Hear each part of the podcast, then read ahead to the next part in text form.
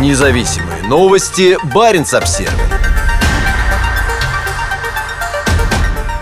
Россия испытала все элементы ядерной триады над Арктикой. Пуски баллистических ракет в сторону полигона Кура на Камчатке производились как с атомной подлодки в Баренцевом море, так и с космодрома Плесецк в Архангельской области. Стратегические бомбардировщики отстрелялись крылатыми ракетами по целям на территории Коми.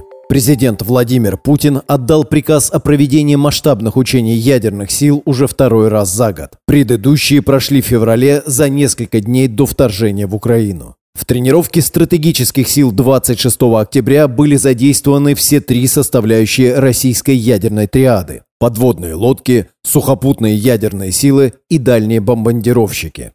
Ходе мероприятия проведена проверка уровня подготовленности органов военного управления и навыков работы руководящего и оперативного состава по организации управления войсками, говорится в сообщении Кремля. В администрации президента добавили, что все задачи выполнены и все ракеты достигли целей. Пока Путин наблюдал за учениями, приказы задействованным стратегическим ядерным силам отдавали министр обороны Сергей Шойгу и начальник штаба вооруженных сил генерал Валерий Герасимов. О задействованных силах подробнее рассказал Герасимов.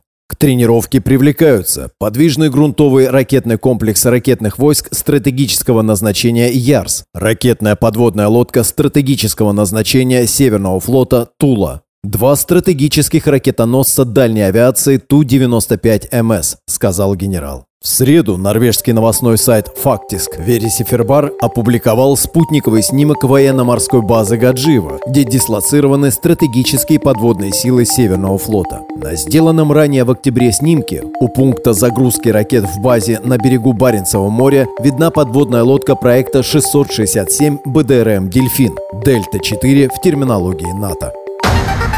Независимые новости. Барин обсервис